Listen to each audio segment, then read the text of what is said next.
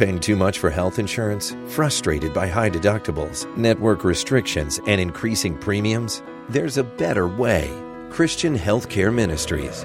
CHM is a Christian community delivering a robust, faith based solution to the high cost of healthcare. If your current health insurance has become more of a racket than a remedy, take back control of your healthcare at around half the price. Learn more and enroll today at chministries.org. That's chministries.org.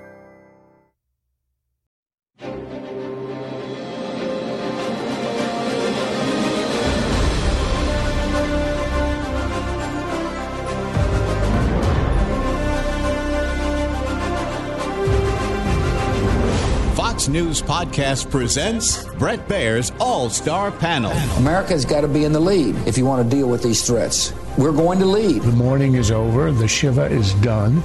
And if you're a conservative, you should be optimistic. You know, my main priority right now is making sure that it delivers for the American people. We have to make our country great again, and I will do that. I think the president gets criticized by people all the time for the stuff he says, by people who ignore what he does. Now, Fox's chief political anchor, Bret Baier.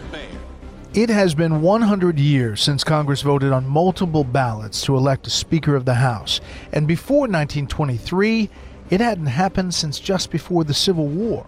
And this is why just having a narrow majority in the House of Representatives is such a problem for Kevin McCarthy. If he had a big 40, 50 seat, uh, 50 seat majority, which is what we thought uh, he might have, at least some Republicans predicted that, uh, he would be in much better shape. Now, former minority leader Congressman Kevin McCarthy faces multiple rounds of votes, falling short as 19 Republicans opposing McCarthy continuously vote for Congressman Jim Jordan and potentially others. Right now, just Jim Jordan. For a conversation on this and more, we bring in our panel anchor of the story, host of the Untold Story podcast, Martha MacCallum, senior Axios political correspondent Josh Kraushaar, and Republican strategist and former campaign manager for Senator Scott Brown, Colin Reed. Martha, you just got off the air. It is fascinating to watch. It really is. It's it's kind of like a train wreck, but it's still fascinating. Yeah, I, I mean, for political reporters and people who cover elections, this is a fascinating minute by minute thing to watch. And to watch Jim Jordan stand up and nominate Kevin McCarthy, and we just saw Steve Scalise, Steve Scalise, excuse me, stand up and nominate Kevin McCarthy, and yet these two people, you watch them and you wonder, do they harbor any desires of their own for this position? I mean, who wouldn't? Who's dedicated their lives to being members of the House of Representatives? Kevin McCarthy's wanted this for a long time. He hit a big roadblock in 2015. Uh, some co- unfortunate comments kind of pushed him to the side of that equation, and Paul Ryan reluctantly stepped in and took over as Speaker of the House. So really, anything can happen. I mean, in the past, it's always been organized enough before we got to this stage, but I think having covered politics especially over the window of the last six years. We've become used to things not happening or unfolding as we think they're going to. So this is becoming more more typical than atypical, Bret, mm-hmm. uh, as we watch what we're seeing unfold here. It's, it's fascinating. Yeah, Josh, Jordan's speech on the floor uh, nominating Kevin McCarthy seemed to be less effective. Well, it was less effective for Kevin McCarthy than it was for Jordan, consolidating the 19 votes. Um, the question is where we go from here. As we mentioned, 100 years since the second ballot, but it's been so nine, 1856, they went to 133 ballots from December 3rd to February 2nd before they had a Speaker of the House. One thinks that we're not going to get that many ballots, but we may get a few more. Bret, we could be here for a long time because there really doesn't seem to be likely path for Kevin McCarthy to get to that 218 uh, magic number to get to the majority. And look, I, I think a lot of Republicans expected five, six, seven holdouts. There were five hard nosed, but but some other skeptics within the conference. But for 19 Republicans on those first two ballots to vote for other Republicans than Kevin McCarthy is, is a real blow to his speakership odds. And it shows that it's not just the hardliners, but there there's a broader lineup of, of right wing Republicans who don't trust Kevin McCarthy. There, there are a lot of there's a lot of disconnect between certain members. It's a small faction, but it's enough to really give McCarthy these these headaches. And you, he needs to win all but four votes to to get to the finish line, and he doesn't appear to be close to that number right now. Colin, I'm going to read two things. One is Larry Hogan, now former Republican governor of Maryland. He tweets Today's dysfunction in Washington is more evidence that the divide in our party isn't about policy or ideology. It's between those who want to win and get common sense conservative results and those who want to be a performance act at the circus. There's one side. Here's the other side. This is from Lauren Boebert uh, and Matt Gaetz about McCarthy. While he claimed to offer fair and equal representation for conservatives on all House committees, when we provided specific names willing to serve on each as he requested, he balked. We asked him for firm commitments on concrete policies for the benefit of the American people. When asked to promise votes on one, a balanced budget, two, the Fair Tax Act, three, the Texas border plan, four, term limits for members of Congress, he refused. We requested transparent, accountable votes on individual earmarks that would require two thirds support to pass and to ensure that all amendments to cut spending would be allowed floor consideration. He dismissed it. We demanded that he cease his efforts to defeat competitive conservative candidates in open Republican primaries. He denied it. Kevin McCarthy had an opportunity to be Speaker of the House. He rejected it. So there's two sides. Uh, Colin, what do you think? Well, Bret, it's no secret at this point that 2022 was a disappointment for Republicans everywhere. Uh, despite a president with approval ratings closer to 40 than 50 and deep data, deep dissatisfaction with the direction of the country, those big wins that many were forecasting and predicting uh, in election night never materialized. And 2023 is unfortunately for Republicans starting off uh, as an extension of that. And the chaos that's unfolding right now is a byproduct uh, of what happened in, in, in, the last election cycle. Because if Republicans had a bigger majority in the House, uh, Kevin McCarthy wouldn't find himself necessarily in the predicament that he's in. And there's a lot of blame to go around. There's a lot of finger pointing to be assigned. And Kevin McCarthy's got his fair share of detractors in, in this town. Uh, but it's unfair to blame him for the results of what happened last cycle. Uh, he raised a ton of money, $500 million all told. He traveled across the country. He worked his tail off to help some of these uh, candidates who are now turned against him get elected in races they had no business uh, being in close races.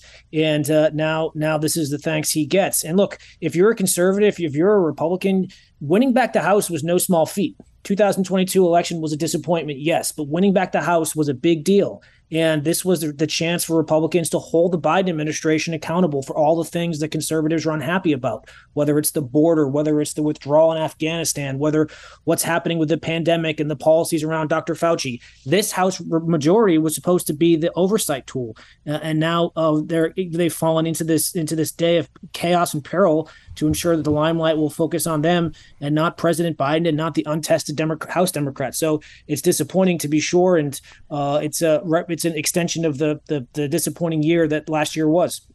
Yeah, Martha, we, we mentioned that obviously in 1856 they didn't have wall to wall TV coverage, but you know those images of Democrats, specifically Hakeem Jeffries, getting 212 votes every time, and McCarthy falling short of that number at 203, is I mean, its own message, really. They can keep everything together, and Republicans can't. I, I, mean, they can barely express their, you know, repress their glee. They're very excited today. Um, you know, Republicans have the same sort of uh, enthusiasm when they see inner fighting on the Democrat side. There were challenges to Nancy Pelosi as, as Speaker, um, you know, throughout. People saying that she needed to move on, that they needed fresh blood. She had Tim Ryan run uh, against her at points, and she's had a lot of pushback from the squad. So I think you're seeing that on the other side of the table, although you're seeing it play out for Republicans in a very unfortunate and public way throughout the course of this.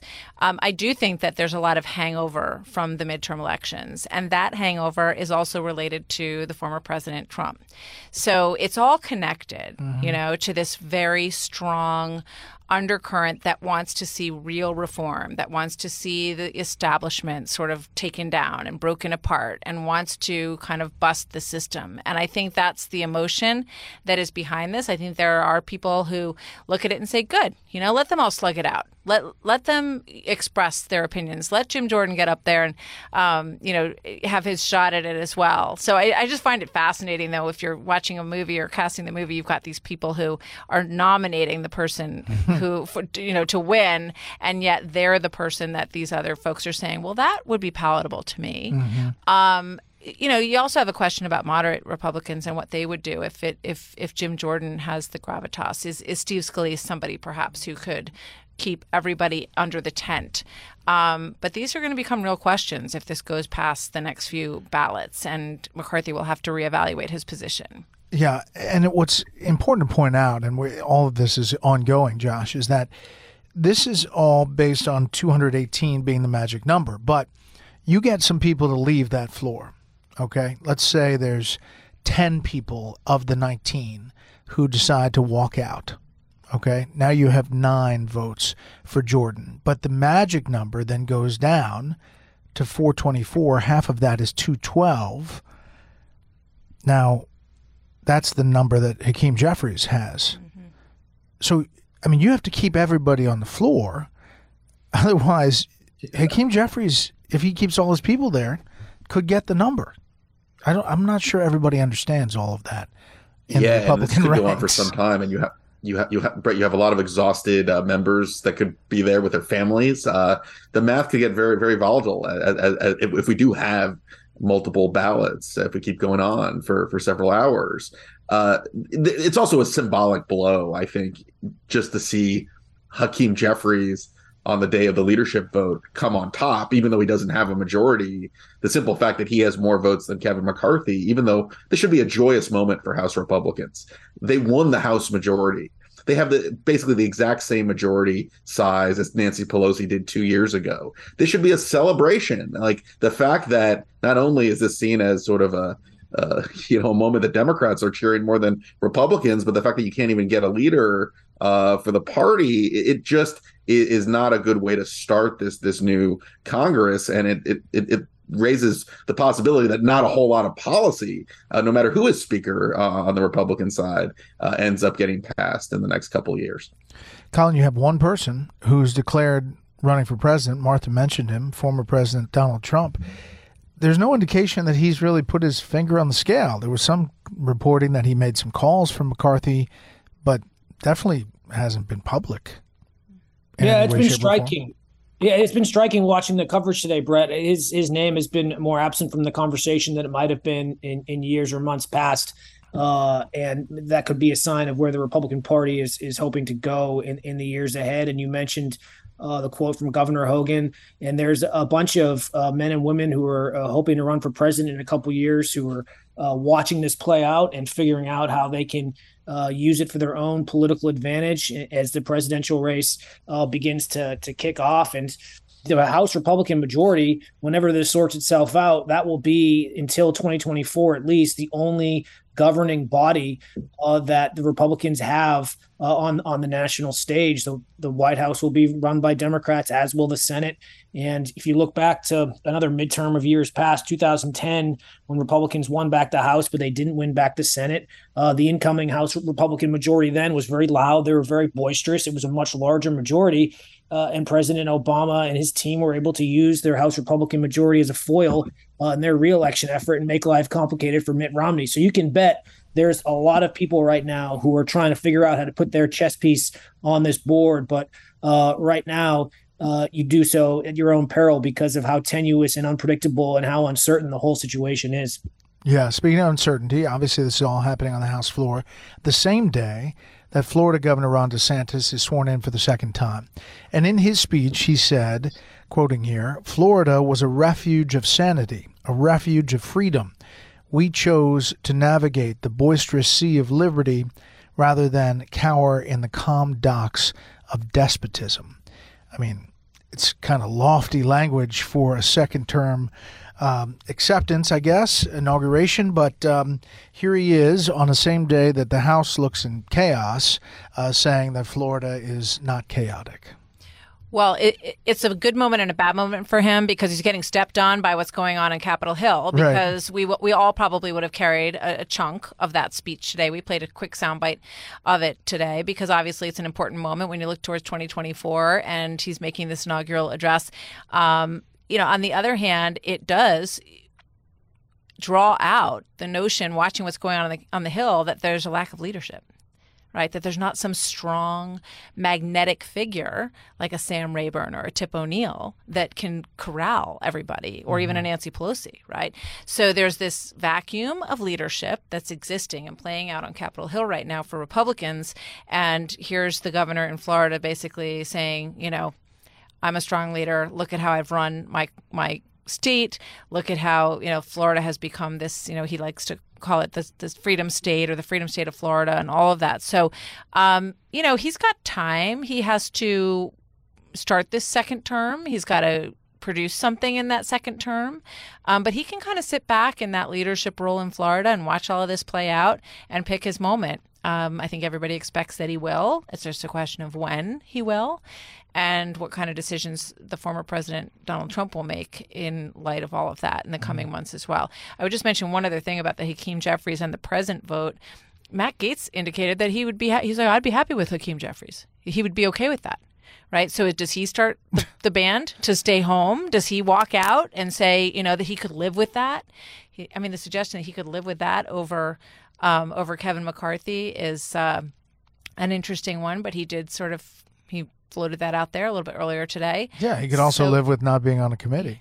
Exactly. you, know? you know, or somebody could just shut the doors and say nobody's leaving, everybody's going to vote, and um, you need to be held accountable. So we'll see what happens with that present vote. But lowering the mar- lowering the number for the majority by leaving is a calculation that um, could clearly come into play here. All right, we're going to take a quick pause here. We'll be back after this. Josh, what about just big picture, 30,000 feet? You have this battle. I mean, DeSantis doesn't really fit the traditional establishment. If anything, he leans more uh, to the the Trump side of the equation. Um, but here he is outside. Um, but there is still this battle inside the party uh, for control. And, you know, how does it get resolved before 24? Or does it? Does it play out again? It seems like that division cost Republicans uh, several seats, in which uh, you know poor candidate choices made for ugly elections in the general.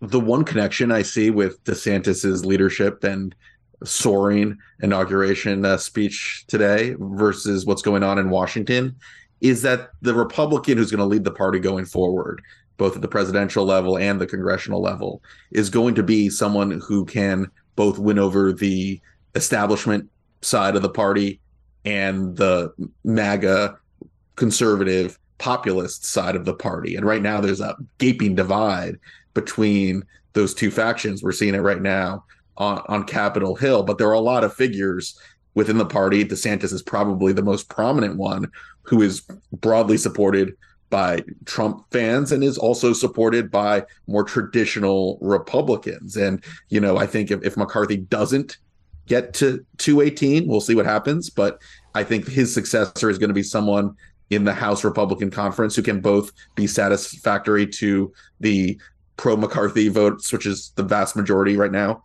of the party, but also the holdouts who are much more uh, aligned with the Freedom Caucus. So there, there are there have to for the Republican Party to succeed and, and hold on to this, you know, majority. They did win the popular vote in the House elections, uh, even though they didn't didn't win as many seats as they hoped to win.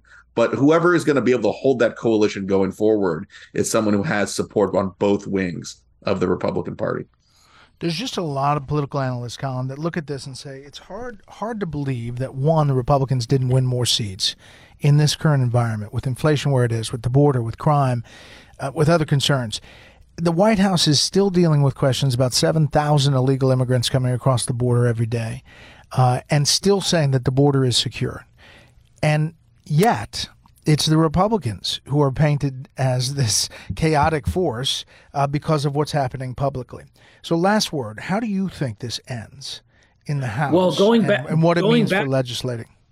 Yeah, right. Going back to the DeSantis model for a second here, he, he was always the silver lining coming out of 2022. Uh, when you got asked about how bad the election was for Republicans, you always had DeSantis to point to and his 20 point win. And it was, it was an undeniable win. And it might just set up the dynamic of a couple things. One, the inside versus outside contrast. It's always better to be running outside from DC and crusading on those in the Capitol, even if they're your own party. It's the reason outsiders tend to do so well in the Republican Party. You look to the George W. Bush model of 2000, uh, when he just became that runaway freight train because everyone just mobilized behind him because they were sick of the Clinton years, they were sick of losing, and they wanted to get behind one candidate who just shown the way forward in, in a state like Texas. Uh, Florida could be a similar model. Certainly, a lot of pressure on a guy like DeSantis who's never been tested on the national stage, and he's about to find find out what that's like. And once he starts taking punches from the national uh, press and, the, and his national opponents, that's when we'll see what his mettle is. But the the the other silver lining coming out of this election was uh, it almost guaranteed that Joe Biden is going to be the nominee again, or he's certainly going to try. And the economy is is heading in the wrong direction. Unfortunately, many still think of recessions on the way. The market had a terrible year last year. The border's wide open, and perhaps worst of all, they don't even acknowledge it's an issue. And then over Christmas, uh, they just signed into law a 1.7 trillion dollar omnibus bill uh, that's certainly not going to help inflation. So the two things going for the Republicans right now uh, are not in the House of Representatives. There, there, it's an outsider candidate, whether it's Ron DeSantis or someone else, being able to make the clear contrast against a guy like Joe Biden, who is appears poised to be the Democratic nominee uh, in a couple short years, which a few months ago seemed unthinkable. Yeah, uh, you know, we're taping this as this these votes are continuing. Um, Congressman Ted Lieu, Democrat, uh, has a picture in front of his office saying about to go to the House floor with a, a bag of popcorn. Um, and it now looks like McCarthy is going to fall short on a third ballot. Um, Congressman Byron Donalds from Florida flipped his vote from McCarthy to Jim Jordan. Um, so maybe it's 20 now, maybe it's 21. Uh, this, you just don't know at some point, his allies are going to say, okay, we, we need to move because we're looking silly. I mean, that's the first flip that we've seen of somebody who was was McCarthy now going to Jordan, and I think you're going to see more. More tugging in in that direction before this is done. Uh, it's a it's a brutal process that's playing out right now, but it is politics at its most raw, and uh, you know, it, and it's it's. I think it's it's interesting when you look at a situation. So often, it's easier to sort of figure out what the outcome will be. But this one, I, I haven't run into anybody yet who knows how this whole thing ends. And then you have the Republican congressman elect from New York, Josh, who is under the scrutiny. Uh, the Santos guy. He was sitting alone in the back, according to one uh, one account that I read. And he has not been sworn in yet. He may have some issues to come. Uh, but he is a firm McCarthy vote as of this point. He is a it was a McCarthy vote. He seems like uh, he's not going to get a whole lot of scrutiny until the leadership fight is resolved among Republicans. But it, it's it's remarkable that almost every aspect of George Santos's life story is made up. It, it, was falsified during the campaign, and he has a rap sheet. Uh, even got into legal trouble back when he lived in Brazil many years ago. So no one really knows who this guy is. There are questions about how he raised his campaign money, who was donating to his campaigns, how money left, how how, he spent some of the campaign money. Uh, there, there are going to be a lot more shoes to drop. Uh, with George Santos. I I I I think there's going to be enough pressure at some point this year for him to step down and spark a new election in that district, which would be uh, another blow to whoever becomes speaker because we're already dealing with a a, very narrow majority that would cut the Republican uh, margin even even thinner. Yeah, it's if you're a Republican, this is not a, a great day. Uh, as we wrap up here, Kevin McCarthy is going to get fewer votes in the third ballot than he did in the first, um, and that is not heading in the right direction. We'll see how long this lasts. Um, eventually, there will be a Speaker of the House. We just don't know who it will be. Thank you all. Uh, now, for a bit of history. On January 3rd, 1985, Mitch McConnell was first sworn in as the junior senator from Kentucky. McConnell has served in the Senate ever since, now currently in his seventh term. On January 3rd, 2003, he became Senate Majority Whip. Uh, 2007, he became Senate Minority Leader. And January 3rd, 2015, he became Senate Majority Leader after Republicans took back the Senate in 2014 midterm elections.